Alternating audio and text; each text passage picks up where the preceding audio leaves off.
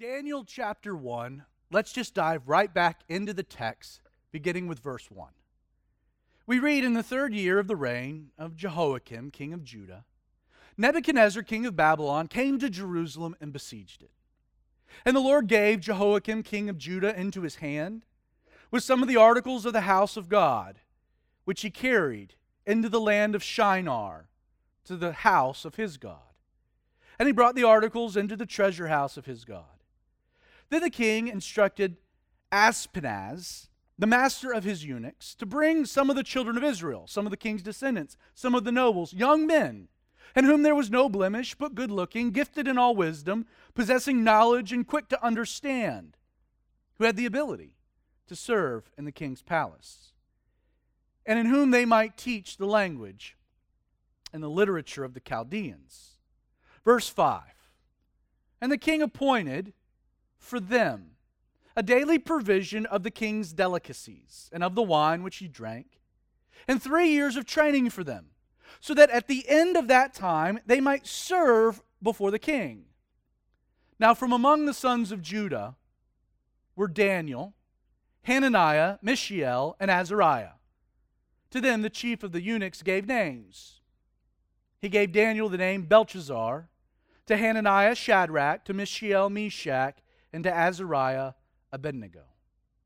As we set the stage for today's study, I want to begin by imagining what this entire scenario had been like for these four Hebrew teenagers in reference Daniel, Hananiah, Mishael, and Azariah.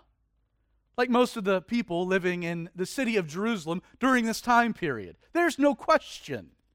These young men knew they were aware what was happening in the world around them. While the text provides us zero biographical information about any of these men, within the context of verse 3, we know that they hailed from some of well the wealthiest, most well-connected families in all of Judah. Like we can say with absolute certainty that these men were connected. In fact, rabbinical tradition claims that Daniel, Hananiah, Mishael, and Azariah were actually, of the categories listed, some of the king's descendants, possessing a direct lineage to King David through King Hezekiah. Whether or not there's any truth to this, who knows? But what we do know for sure is that in addition to being good looking, strapping young men, these boys, man, these boys were smart. They were knowledgeable, perceptive, quick to reason, figure things out. The text says they're gifted. And the gifted program, gifted in all wisdom. As we noted last Sunday, these men were the best that Judah had to offer. It's hard to believe, hard to reckon, that these teenagers were not current on world affairs. They were connected. They were in the know. They were fully aware that Babylon had quickly risen to global power following their victory over the Assyrians. The Babylonian army was earning the reputation of being as ferocious as their king, infamous. Furthermore, I'm sure the table conversation over the last few months had centered on King Jehoiakim and how his recent geopolitical maneuverings had blown up in the man's face. Jehoiakim was convinced the Egyptians would prevail, and so he double crossed Nebuchadnezzar. that backfired. The Egyptian armies were decimated. And now everyone in Jerusalem, everyone in Judea and Judah, they knew that they were likely in the crosshairs. Jehoiakim's miscalculation had placed everyone's life in jeopardy. Imagine just again for a minute the buzz on the Jerusalem street when word finally reaches, finally arrives that scouts that were positioned out in the Judean wilderness have confirmed, confirmed your worst fears. The Babylonians, led by Nebuchadnezzar, were indeed marching their direction. People, they're rightly frightened. genuinely anxious. Like, what would happen? Like, how bad would this get naturally? As we all know, there is a run on toilet paper at the local Walmart. Then one morning, everyone's fears are realized. Peering off into the distance, the armies of Nebuchadnezzar, they extend out as far as the eye could see. Everyone in Jerusalem, they knew they were in no position to withstand a prolonged siege. They knew that there was no way they would be able to defend themselves against the might of Babylon. You might say the night king had arrived, and Winterfell's fall was only a matter of time. To everyone's surprise, though, and they were all heartened by this, word spread as well that Nebuchadnezzar had, to everyone's dismay, proposed a deal. Nebuchadnezzar intended to spare the city of Jerusalem and the surrounding region certain destruction. So, in what was an exchange for a total loss, this pagan king, he only requests two things. Things he wants to take back with him to Babylon. First, some of the articles of the temple, as well as a group of young men who would go back and be trained to serve in his palace. I'm sure that this was a little bit of a bummer. Some of the artifacts of the temple, some of the young men being taken hostage. That's not great. But I mean, let's be real. It, it was better than the alternative. And yet, for the families of Daniel, Hananiah, Mishael, and Azariah, what was likely an, an initial relief abruptly turns to abject horror when they receive word that their sons had been selected by Ashpenaz, master of the eunuchs. I mentioned last Sunday in our lead into the story that Nebuchadnezzar's time in Judah had been cut suddenly short. In August of 605, he receives word his father had passed away. Immediately, his armies break camp, they collect their spoils, and they proceed to make the 700 mile journey across the desert back to Babylon, where Nebuchadnezzar would be formally, officially crowned king. Geographically, Babylon was due east of Jerusalem. As such, this, this trip would require a trek through the nation of Jordan, northern Saudi Arabia, as well as most of present day Iraq. And again, I just, I want you to imagine being a Hebrew teenager forcibly ripped from your home. Imagine being one of these four men. no amount of begging, no amount of pleading is going to change your fate. Running, it's impossible. Hiding, pointless. No sum of money was going to get you out of your predicament. Nebuchadnezzar had given Ashpenaz a command, an order. You'd been selected, and now you had no choice but to comply. As you're being escorted from your home by foreign invaders, you know good and well that the likelihood of, of seeing your parents or your siblings ever again is slim to none. You say your goodbyes. Through many tears and final embraces, you savor that last moment. From your house, the guards lead you away from the cries of your mother through the streets of Jerusalem in chains. Not only is this a, a display of, of force, but it becomes apparent rather quickly that life as you knew it is over. Exiting one last time through familiar gates, down the Kidron Valley, up the Mount of Olives, you take one final glance back in order to capture Jerusalem and the temple in your mind's eye. With each and every step further away, everything you've ever known grows more and more distant.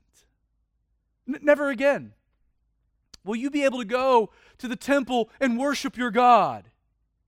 You'll never be able to celebrate Passover or any of the other festivals with your, your family and friends and community. And to make matters worse, you have no idea what your future is about to look like living in this foreign city of Babylon, serving in the courts of this pagan king. Though it's difficult to say how long this 700 mile walk across shifting sands and desert terrain took, a few weeks at least. Please know the first thing these Hebrew captives would have noticed as they're approaching the city of Babylon in the distance.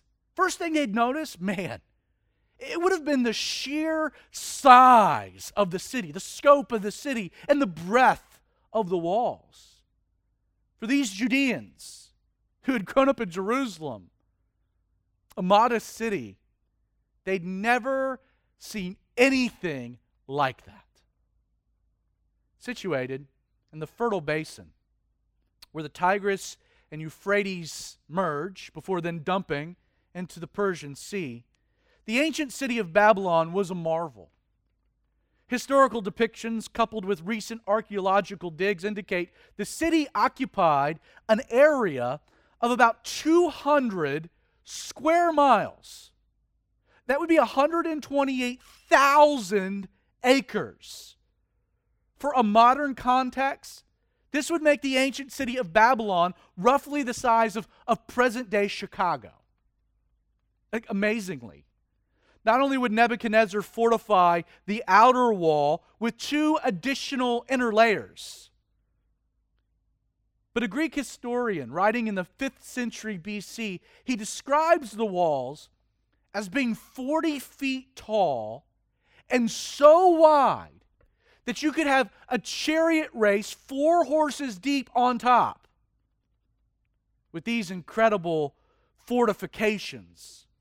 Plus, plus coupled with a, a, continual supply of water that flowed through the heart of the city in the form of the Euphrates, Babylon, this ancient city, it was believed to be impenetrable. You couldn't conquer it. No one would be able to defeat her. Entering the city from the west through the Ishtar gate, the next thing that would have caught these young men's attention were the incredible buildings that littered the metropolis. It's been estimated that Babylon had an upwards of 153 temples with the largest being an eight tiered ziggurat dedicated to the Babylonian god Marduk. Towered estimates 26 stories. Massive in that day. You couple these structures with ancient marvels like the Hanging Gardens of Babylon, and you're just beginning to scratch the surface as to what these young men were experiencing as they enter the city of Babylon. Babylon, the great, the greatest city on earth at the time. She exuded power, but also oozed sophistication. For years, even under the Assyrians, Babylon had boasted as being the seat of all culture and learning. Again, imagine you're one of these Hebrew teenagers walking into such a place.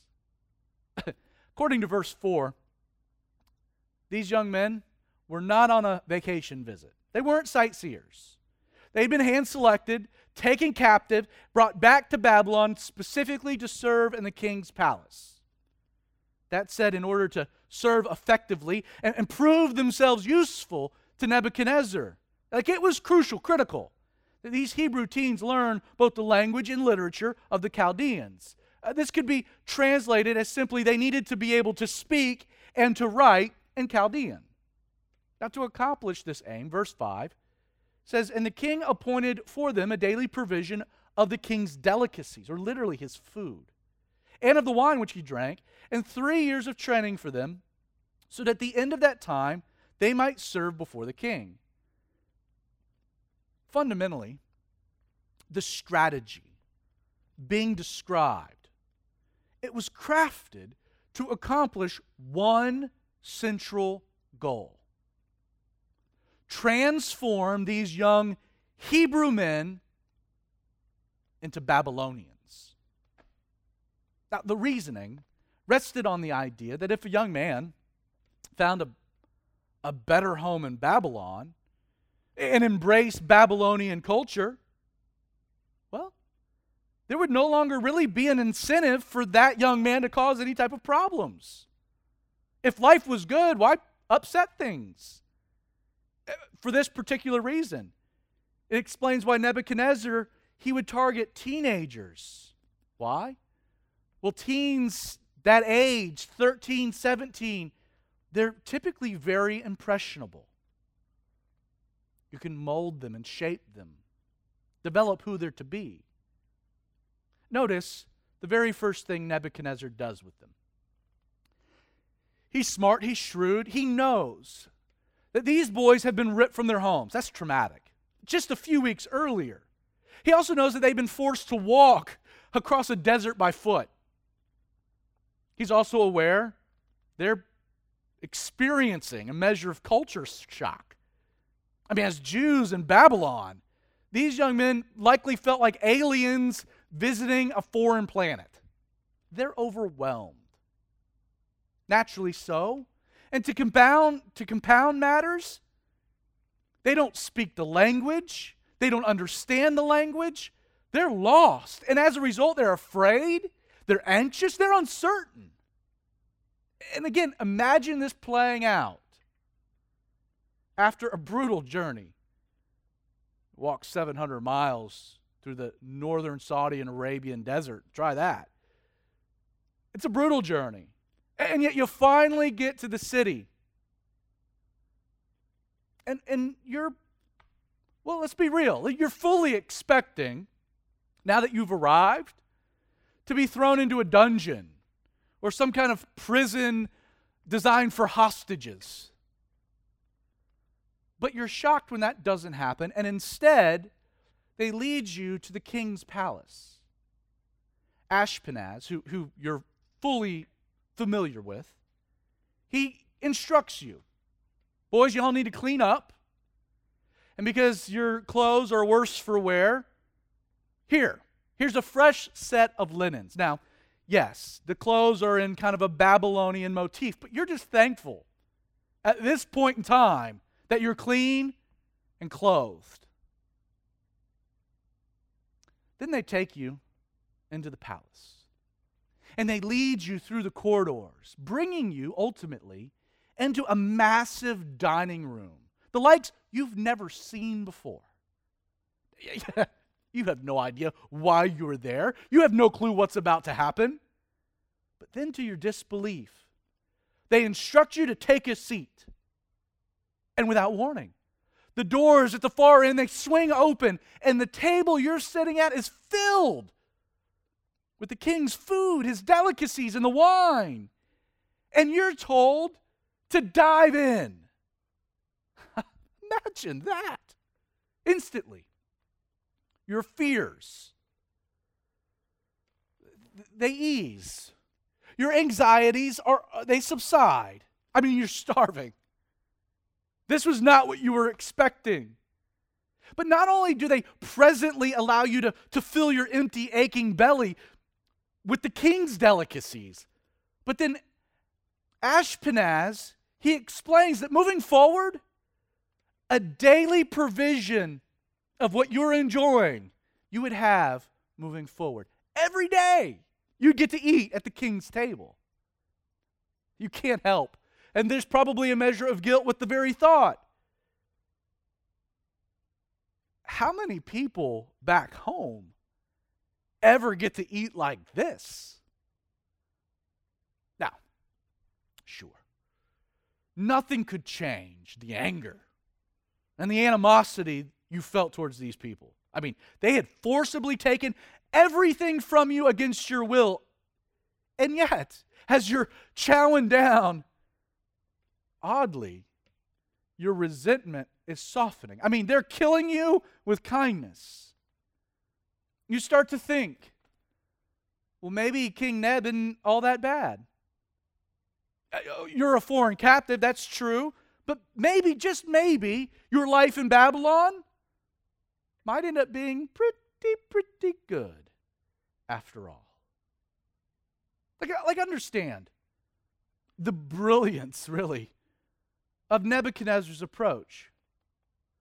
Like, in order to ease these young men who are afraid, so that he can transform them into becoming Babylonian. The first thing he does when they arrive to Babylon is he lets them live like kings. As though Nebuchadnezzar is saying, Guys, I know you miss your home, but your new life here in Babylon, man, it's going to be awesome. Like, don't be afraid. There's no need to resist. Chill out, kick back, be merry, enjoy yourself. You have good food to eat and even better wine to drink whenever you want it. It was sly about his tactic is Nebuchadnezzar is subtly fostering a dynamic where these men and their new life would require a complete and total dependency on him. Verse 5, we're told what? And the king appointed for them after easing their fears, gaining their trust, all the while making their lives dependent on Him. This transformation process, making them from, from Hebrews to Babylonians, well, it would include their speech with time. This wouldn't happen overnight, but their Hebrew dialect would be exchanged for Chaldean. Additionally, over the course of, of what we're told specifically to be three years of training, these men would learn Babylonian law, they would be taught a new set of social norms, new customs. They would be completely immersed into a new culture and a new way of living. Aside from these things, we read in verse 6 Now, from among the sons of Judah, and keep in mind, there were a lot more than what's mentioned, these are just our characters. Among the sons of Judah were Daniel, Hananiah, Mishael, and Azariah. Those, are, those men will be the focus of things. To them, the chief of the eunuchs, Ashpenaz, he gave the names Daniel, Belshazzar, Hananiah, Shadrach, Mishael, Meshach, and to Azariah, Abednego. Now, there is a lot happening and the changing of their names. Like, for starters, when you keep in mind the entire goal behind all of these things was to make them Babylonian, it makes obvious sense why you would give them new names in the Chaldean tongue. I mean, Hebrew wasn't a common language in the ancient world. The name would sound weird, it would sound funny, and you're representing the king. So it's only fitting you would have Chaldean names in a Chaldean language. And yet, what at first seems to be kind of logical and natural is in actuality much, much more sinister than you would ever think. Like in ancient cultures, names. Names served two important functions. Now, now like it is today, names, well, they identified a person. how you would identify yourself. But a name, kind of different in ancient cultures than it is today, would also serve to, in some ways, define the essence of who that person was going to be. Like, it's why naming someone was such a significant thing in ancient times. In the act of naming someone and therefore defining who that person was to be in their future, you are exhibiting a lot of domination over the individual, dominion. Let me just give you two of what could be many, many examples to illustrate what I mean. In Genesis chapter 17, God comes to Abram and he promises that he's going to grow Abram's family into a mighty nation, that he's going to give him a son of promise. And to kind of hammer home this point, God does something interesting. He tells Abram that his name would no longer be Abram, which means exalted father, which was kind of a cruel, twisted joke. He says, Your name shall be Abraham which means father of many. This is God exhibiting dominion and casting a future, a vision for the man's life. Later in Genesis, after wrestling with Jacob, at the end of Genesis 32, God asks him, What's your name? He says, Jacob. And the Lord says the following He says, Your name shall no longer be called Jacob. Now, Jacob meant heel catcher or supplanter, resistor, conniver, schemer. Your name shall no longer be that, but Israel, which means one governed by God. And then we're explained why.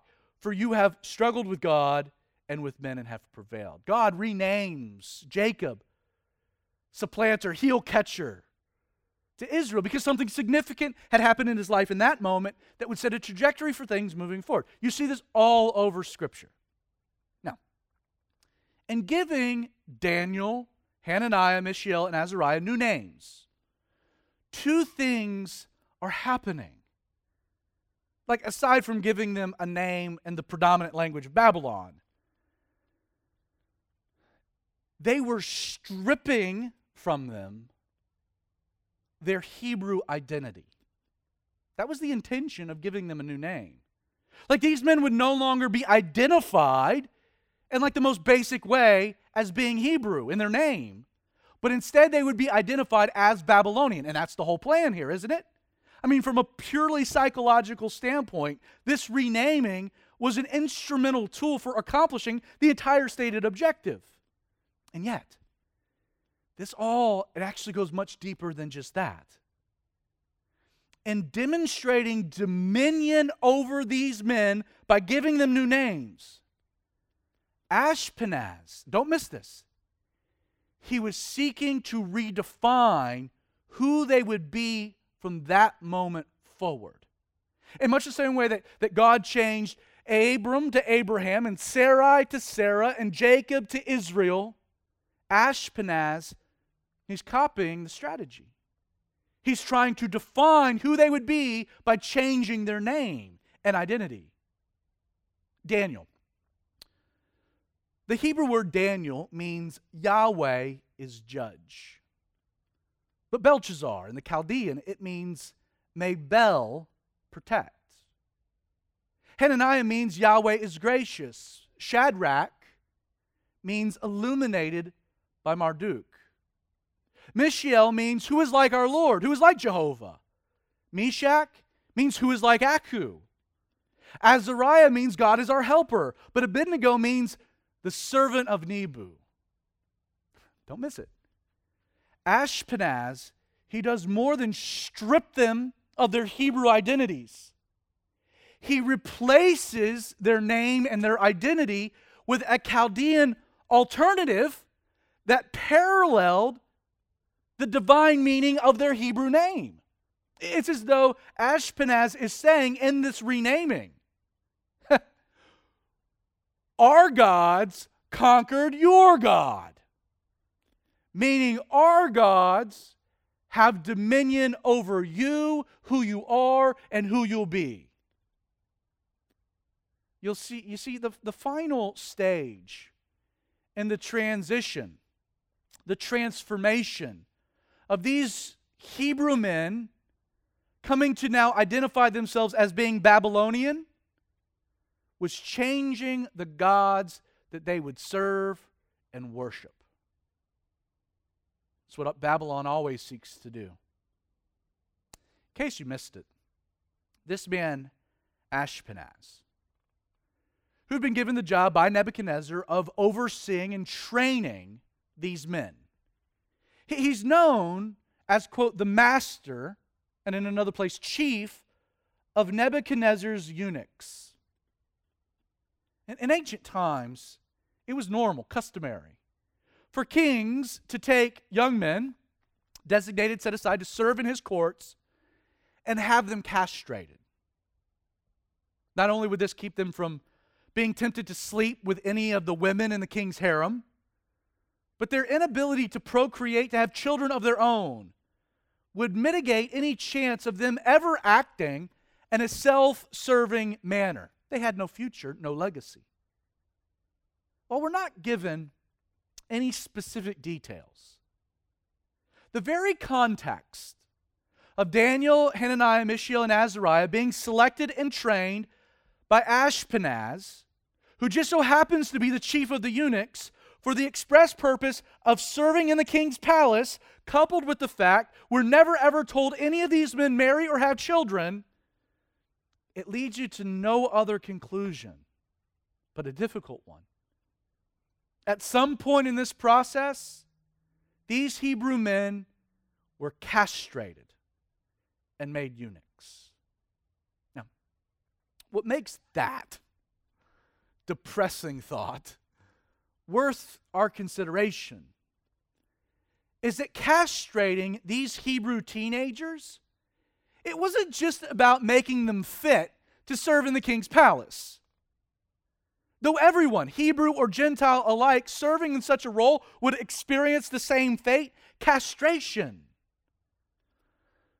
It would have taken on an entirely different level of meaning specifically to Hebrew men. And why? Their genitalia had been circumcised. It was the express sign of their religious belief. Circumcision, the sign, the mark of the flesh within their very manhood. You see, I think removing that castration, it likely coincided with their renaming for the reasons mentioned. Like, not only does Ashpenaz take from them their God given names and then replace them with tributes to Babylonian deities. But in this barbaric act of removing their circumcised manhood, he's telling them something. He's saying, You've been conquered, our gods prevailed. In fact, look, the artifacts used in your temple are now being used in ours. From this point forward, your faith in your God, signified by that, it no longer matters. In fact, don't even remember it. You serve our gods moving forward. let, let me sum up where things are at. Daniel and his friends have been ripped from their homes, their families. They've been taken 700 miles away to Babylon. Upon their arrival, they can't but be in awe of the opulence and the splendor of the city. To their surprise, they're treated as honored guests of the king who opens up their table for them. He'll be their provider, and for the next three years, they'll learn the language and literature of the Chaldeans. Like at this point, let's be real. Babylon, it had an appeal, doesn't it? Like Babylon was modern. The ultimate, ultimate demonstration of might strength, the seat of all learning, the Silicon Valley of the day, the technological developments. It was the place to be. Nebuchadnezzar was truly attempting to build a heaven on earth, a utopia of sorts, one that could never be conquered. Once more, these men, they had the luxury of being on the inside. The it crew, they'd be able to eat of the king's delicacies, of his food, drink the best wine. They would be movers and shakers and influencers on Instagram. And yet, the appeal of Babylon and this plan to make these men Babylonian, it hit a colossal snag for Daniel. Daniel chapter 1, verse 8, we read, But Daniel. Underline that, circle it. But Daniel purposed in his heart that he would not defile himself with the portion of the king's delicacies, nor with the wine which he drank. Therefore, he requested of the chief of the eunuchs that he might not defile himself. One of the interesting things about this book itself, like this book of Daniel, is an assumption that literally every single person seems to make as they approach this verse. Everyone. The assumption is that Daniel purposed in his heart that he wouldn't defile himself because he was just that good of a kid. I'll concede. that within this tale, the story of Daniel, his character is impeccable, truly is. With the exception of, of Joseph and maybe Job, Daniel is one of the few men in the entire Old Testament in which nothing bad is ever said. No sin, no indiscretions, no bad decisions. His integrity is unassailable.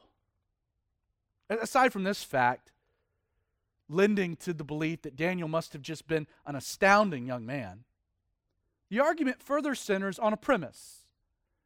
And the premise is that Daniel had been raised by godly parents who had imparted to him his godly character now on display. Again, the assumption leading up to verse 8 is that Daniel made a decision to stand firm on convictions he already possessed. I would ask, what if this wasn't the case? What if that assumption is wrong? And what if maybe the motivation for his decision in verse 8 came from an entirely different place? Does it change the story? Oh, no, no, no. I think it deepens it. Like up front, there are a few problems with this universal assumption. Like, for example, the text provides zero insight into Daniel's upbringing. This is an assumption. His parents are not mentioned, nor is there any biographical information or family lineage provided. The other problem with this assumption is that, let's say if it's true, like it would make Daniel an extreme outlier for that period of Jewish history. Let me explain. Now, it's traditionally believed that when Daniel is taken captive, taken to Babylon, in the year 605, he's 17 years old. That's kind of the traditional assumption, the belief. Now, if he is, and let's just say it is, it's true, this would place Daniel's birth all the way back in the year 622 BC, which would have been the 18th year of the reign of the godly king Josiah, which, which means, and it's kind of cool, that Daniel was born the very year the Word of God was rediscovered during the temple renovations they throw this gigantic Passover celebration, and Josiah institutes sweeping reforms. You can read about this in 2 Kings 22. Now, what's important to keep in mind about the reign of Josiah, however, and these reforms, they were really, really short lived. Now, maybe those events influenced Daniel's name. But don't forget, during his upbringing in Jerusalem, the prophet Jeremiah was actively ministering. Now, let me tell you why that matters. The scriptures are crystal clear that for the 40 years Jeremiah is speaking for the Lord, not one person, not a single person ever listens to him, converts because of his message, or repents. Instead, Jeremiah is hated and persecuted and scorned. Like, my point is that if Daniel's parents were godly people, raising a godly son, they were incredibly outside the norms of that day and age during the reign of Jehoiakim and the ministry of Jeremiah, the scriptures tell us that there was no one that was godly. It's why they're being judged. If. Instead of operating under this assumption, Daniel was always such an, an innocent kid, good kid. If, let's say, you believe that Daniel was more than likely just your typical rebellious teenager living in Jerusalem, when he's unexpectedly taken into exile? If that's the case, what happens in verse 8, it kind of takes on a whole new wrinkle. Like everyone else, Daniel, well, he's in Babylon, swept up in the tide of everything that's going on until we read, but Daniel purposed in his heart. Like, like the idea behind this word purposed it's an indicator, it's a transition.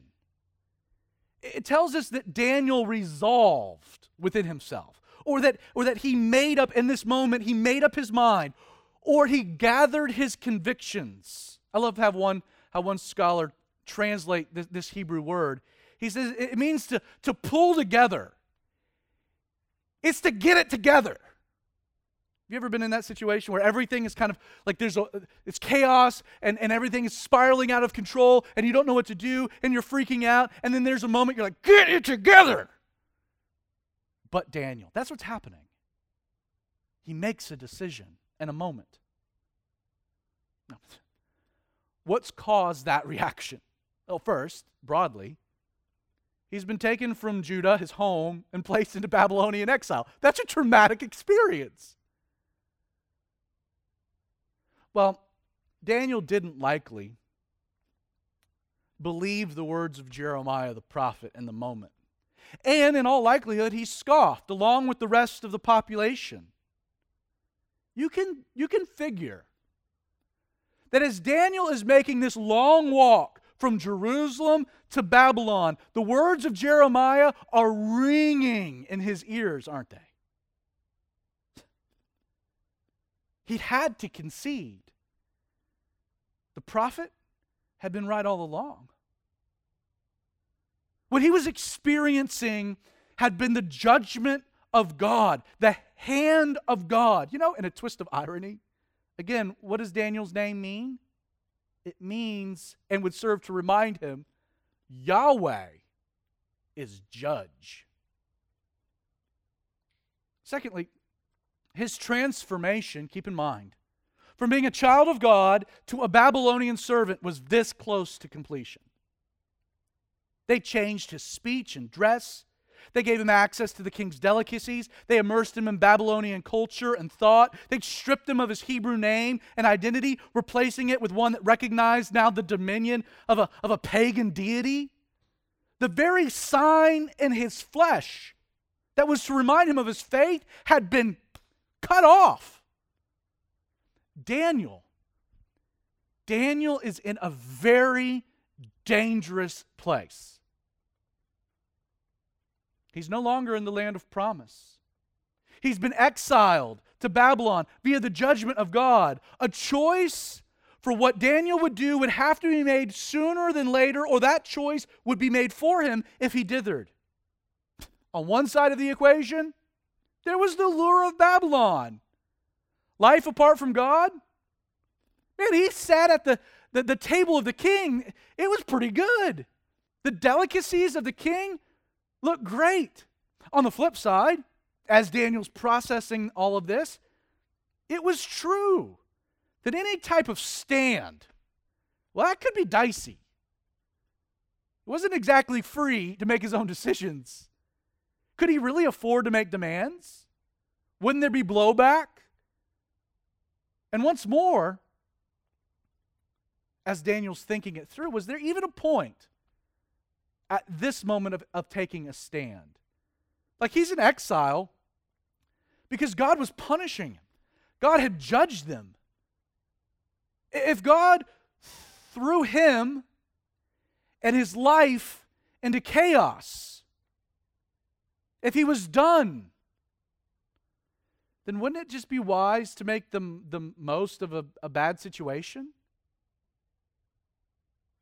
Daniel as he's thinking these things through, has to ask Was God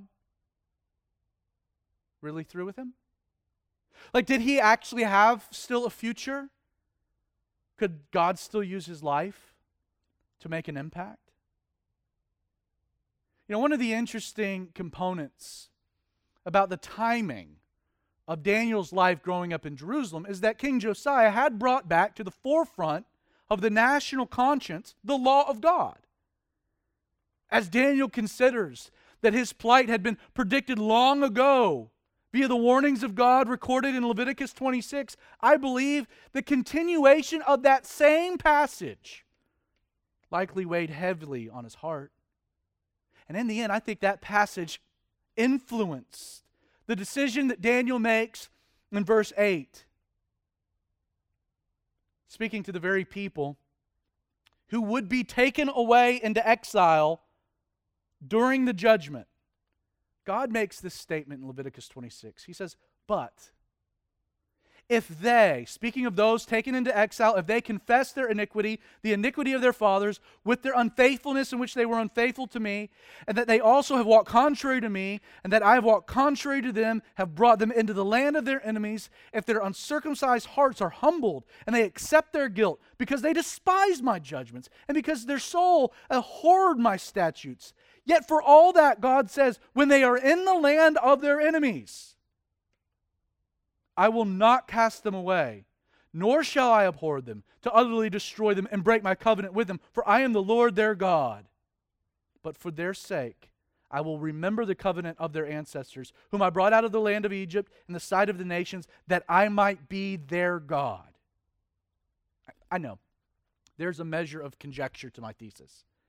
But I believe when Ashpenaz strips Daniel of his name, gives him a pagan substitute, and then took from him the sign in his flesh as to the covenant God had made with him, something inside of this young man, it clicked. He knew right then and there that a moment, a decision had to be made. A line had to be drawn in the sand. Daniel's own sin had contributed to his judgment, at least according to Leviticus 26. And he's in exile because God was using the Babylonians to enact punishment. However, Daniel also knew from the testimony of God's word that even in exile, God had promised his grace was still available. As he said, if they confess their iniquities and the iniquities of their fathers. So they own their faults. If they confess their unfaithfulness, how they've walked contrary to me or in opposition to the Lord, if their uncircumcised hearts are humbled, if they humble themselves and accept their guilt, God promises He would not only remember His covenant, not only would He not cast them away, but He would be their God. From my perspective, verse 8 it doesn't record the resolve of a godly kid raised by godly parents who doesn't want to defile himself. Instead, I believe verse 8 is the record of Daniel's conversion. But Daniel purpose in his heart. See, that's the moment that Daniel repents of his own sin. And he says, Enough is enough and he makes a decision to return again to his covenant relationship with the Lord. We'll get to this next week, but this explains why Daniel, it explains why he refuses to eat the king's delicacies. And taking this stand, Daniel, he's got no idea what's, what would happen next. But he acts on a belief in God's word and faith in God's promises that they were sure. He trusts that God's grace won't let him down now. Spoiler for next, next study. In verse 8, but Daniel purposed in his heart. And then in response, we read in verse 9 Now God brought Daniel favor into the favor and goodwill of the chief of the eunuchs. Now, I love the way the ESV translates this verse. Literally, and God gave Daniel grace and compassion and the sight of the chief of the eunuchs. As we close out our time together, I'm going to leave you with, with one final thought. While Daniel, Hananiah, Mishael, and Azariah will be referred to by their Babylonian names throughout this book by the pagan players involved, they will never once refer to themselves using such terms. In fact, as one example, on four different occasions, Daniel will write, I, Daniel. I'm not Belshazzar, I'm Daniel. Babylon. We'll get into the spirit of Babylon, how these things tie into to the world. But it's a truth that Babylon is into name calling and rebranding. Babylon believes changing the names of these young men would in turn transform their identity. And yet, Daniel, Hananiah, Mishael, and Azariah, they refused to play along. You see, their identity was not found in the names the Babylonians tried to impart to them. Their identity was found in the names that God had given them from birth. What a cool picture. As a Christian, this world is also into name calling. And it does this because it wants to influence the way you see yourself. But no, the very moment you were born again, when the Holy Spirit filled your heart in response to the faith you had placed in Jesus and his sacrifice. In that moment, faith in Jesus and dwelling of God's Spirit, the Father then bestowed to you, He gave you a new name to help you understand your new nature and identity.